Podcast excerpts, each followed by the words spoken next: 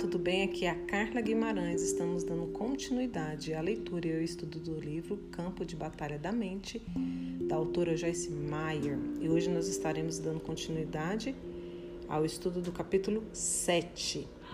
Pense sobre o que você está pensando. Joyce, ela começa esse capítulo com um versículo, Salmo, capítulo 119, o versículo 15 Meditarei nos teus preceitos e as tuas veredas terei respeito. A palavra de Deus nos ensina sobre o que deveríamos gastar nosso tempo pensando. E o salmista disse que ele pensava ou meditava nos preceitos de Deus. Isso significa que ele passou muito tempo ponderando e pensando sobre os caminhos de Deus, suas instruções seus ensinamentos.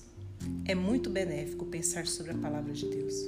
Quanto mais tempo uma pessoa investe meditando na palavra de Deus, mais ela colherá da palavra de Deus. E aí, em seguida, Joyce nos apresenta um outro versículo de Marcos, capítulo 4, o versículo 24. Então lhes disse: Atentai no que ouvis. Com a medida com que tiverdes medido, vos medirão também. E ainda se vos acrescentará. Esse versículo nos diz que quanto mais tempo meditamos na palavra, que lemos e ouvimos, mais poder e habilidade teremos, mais revelação teremos sobre o que temos lido ou ouvido. Então, basicamente, isso nos diz que obteremos da palavra de Deus aquilo que investimos nela. Quanto mais reflexão e estudo devotamos à palavra, mais virtude e conhecimento voltarão para nós. Né? Então, a maioria das pessoas não coloca muito esforço pessoal no estudo da palavra. As pessoas elas podem sair, ouvir outros ensinarem pregarem a palavra, podem escutar os sermões gravados, podem ler a Bíblia ocasionalmente, mas na verdade elas não se dedicam tempo meditando na palavra de Deus. E por quê? Porque a carne é preguiçosa. E muitas pessoas elas querem conseguir alguma coisa sem esforço. Entretanto, essa não é realmente a forma como as coisas funcionam. Uma pessoa, ela obterá da palavra aquilo que está pronta para investir na palavra. Então, eu quero ler com você um salmo. Salmo 1, o versículo ele é de 1 a 2. Bem-aventurado é o homem que não anda no conselho dos ímpios, não se detém no caminho dos pecadores nem se assenta na roda dos escarnecedores. Antes, o seu prazer está na lei do Senhor, e na sua lei medita de dia e de noite. Incrível, né? Incrível. E Provérbios, capítulo 4, versículo 20 diz que: Filho meu, atenta para as minhas palavras aos meus ensinamentos. Inclina os ouvidos. Né? Se pusermos Provérbios 4, 20, juntamente com as definições da palavra meditar, nós veremos que nós nos aplicamos a palavra de Deus meditando nela, refletindo sobre ela, estudando né? e repetindo ou praticando em nossa mente. Então a ideia básica é que se queremos fazer o que a palavra de Deus diz, nós devemos sim investir tempo pensando na palavra de Deus. Por quê? Porque a prática leva à perfeição. Realmente nós não esperamos ser especialista em qualquer coisa na vida sem muita o quê? Sem muita prática. Então, por que esperaríamos que para sermos bem-sucedidos, né, para termos, é, sermos plenos, cheios, né, sermos sábios, termos sabedoria se nós não investimos tempo pensando, refletindo, meditando na palavra de Deus. A meditação produz sucesso, né? E isso está lá em Josué capítulo 1, do versículo 8. Não cesses de falar deste livro da lei. Antes, medita nele de dia e de noite, para que tenhas cuidado de hã? fazer segundo tudo quanto nele está escrito. Então farás prosperar o teu caminho e serás bem-sucedido. Gente, tudo está dentro da palavra de Deus.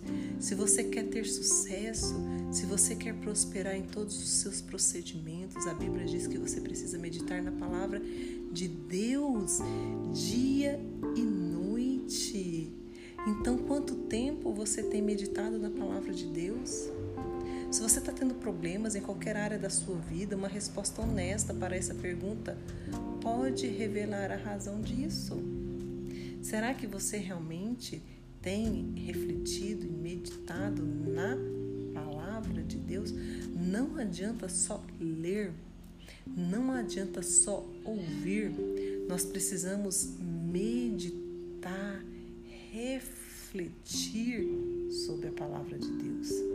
Né? E em Efésios, o versículo 2, capítulo 2, versículo 3, nos diz que entre os quais também todos nos andamos, outrora, segundo as inclinações da nossa carne, fazendo a vontade da carne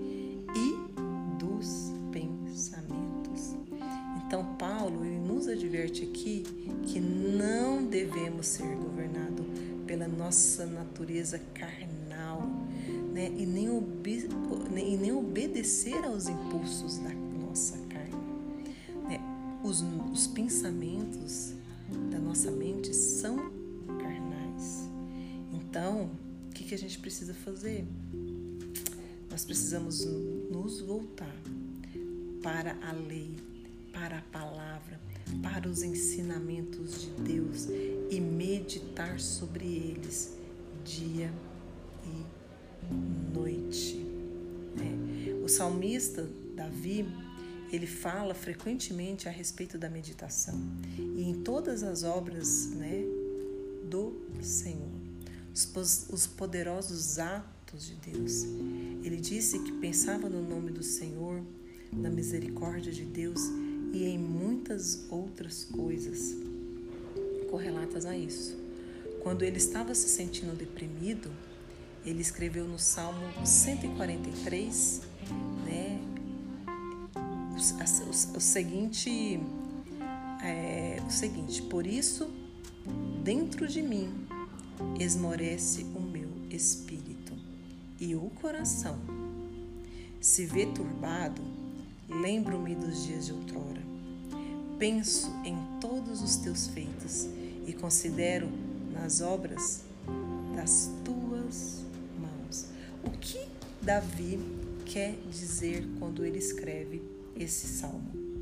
Então, nós vemos nessa passagem que a resposta de Davi aos seus sentimentos de depressão, aos seus sentimentos de melancolia, não era meditar no problema, não era pensar no problema, não era refletir sobre os teus problemas. Em vez disso, ele literalmente ele se sobrepõe ao problema, escolhendo o quê?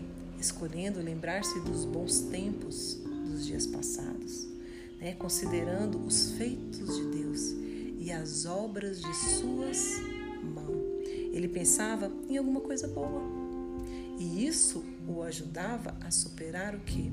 A depressão, a superar a melancolia. Jamais se esqueça disso. Sua mente, ela desempenha papel importante na sua vitória. É o poder do Espírito Santo trabalhando por meio da palavra de Deus que traz vitória à nossa vida. Mas uma grande parte do trabalho que precisa ser feito é alinharmos nossa forma de pensar com a de Deus e com a sua. Se nos recusarmos a fazer isso, ou escolhermos pensar que é sem importância, jamais experimentaremos o que? A vitória. E Joyce, ela nos apresenta mais um outro versículo para a gente poder estudar e refletir e meditar. Romanos, capítulo 12, versículo 2. E não vos conformeis com este século, mas transformai-vos pela renovação da vossa mente, para que experimenteis qual seja a boa, agradável e perfeita vontade de Deus. Nessa passagem, o apóstolo Paulo está dizendo que se quisermos ver a boa, a perfeita vontade de Deus provada em nossa vida, podemos, se tivermos nossa mente renovada. E renovada a quê? Renovada a forma de pensar de Deus. Por esse processo de nova forma de pensar, nós seremos mudados ou transformados naquilo que Deus quer que sejamos. Jesus fez essa transformação possível pela sua morte e ressurreição. Isso se torna uma realidade em nossa vida por esse processo de renovação da mente. Então, para evitar qualquer confusão, quero dizer a você né, que isso não tem nada a ver com a salvação. A salvação é baseada unicamente no sangue de Jesus. Sua morte na cruz e na sua ressurreição. É eu aceitar Jesus como meu Senhor e meu Salvador. Mas muitas pessoas estarão no céu porque elas verdadeiramente aceitaram Jesus como seu Salvador. Ok. Mas muitas delas jamais andaram ou andarão em vitória, nem desfrutarão ou desfrutaram o bom plano que Deus tinha para a vida delas. Por quê? Porque não tiveram a mente renovada de acordo com a palavra de Deus. E aí, Joyce, ela nos mostra mais um versículo. Esse capítulo, ele é cheio de versículos para que realmente nós possamos refletir e meditar na palavra de Deus. Filipenses 4, versículo 8. Finalmente, irmãos, tudo que é verdadeiro, tudo que é respeitável, tudo que é justo, tudo que é puro, tudo que é amável, tudo que é de boa fama, se alguma virtude há e se algum louvor existe, seja isso o que ocupe o vosso pensamento. Amém? A Bíblia apresenta muitas instruções detalhadas sobre os tipos de coisa em que devemos pensar. Você pode ver nessa passagem que nós somos instruídos a pensar em coisas boas, coisas que irão construir e não destruir. Nossos pensamentos, com certeza, afetam nossas atitudes e nossa disposição. Tudo que o Senhor nos diz é para o nosso próprio bem. Ele sabe o que nos fará felizes e o que nos fará infelizes. Então, quando uma pessoa está cheia de pensamentos errados, ela é infeliz. Quando alguém está infeliz, ela acaba tornando outros infelizes também. Você deveria fazer o que? Uma pesquisa regularmente e perguntar-se: sobre o que tenho pensado. Passe algum tempo examinando os seus pensamentos. Pensar sobre o que você está pensando é muito valioso, porque Satanás, ele leva as pessoas a pensar que a fonte de sua infelicidade ou problema é alguma coisa diferente do que realmente é. Ele quer que elas pensem que estão que infelizes em virtude do que está acontecendo à volta delas, suas circunstâncias, mas a felicidade deve-se, muitas vezes, no que acontece dentro de nós, né? E principalmente é, dentro, nos nossos pensamentos, né? Na forma com que pensamos. Então, para finalizar, eu quero dizer a você: para um pouquinho, medite um pouquinho, reflita um pouquinho. Pense sobre o que você está pensando. E você pode, com certeza, localizar algum dos seus problemas e colocar-se que? A caminho da liberdade, ó, muito mais rapidamente do que você imagina. Amém? Então fique com Deus. Essa é a primeira parte do estudo do capítulo 7. No próximo áudio, nós teremos a segunda parte do capítulo 7, ok? Então, fique com Deus e até mais.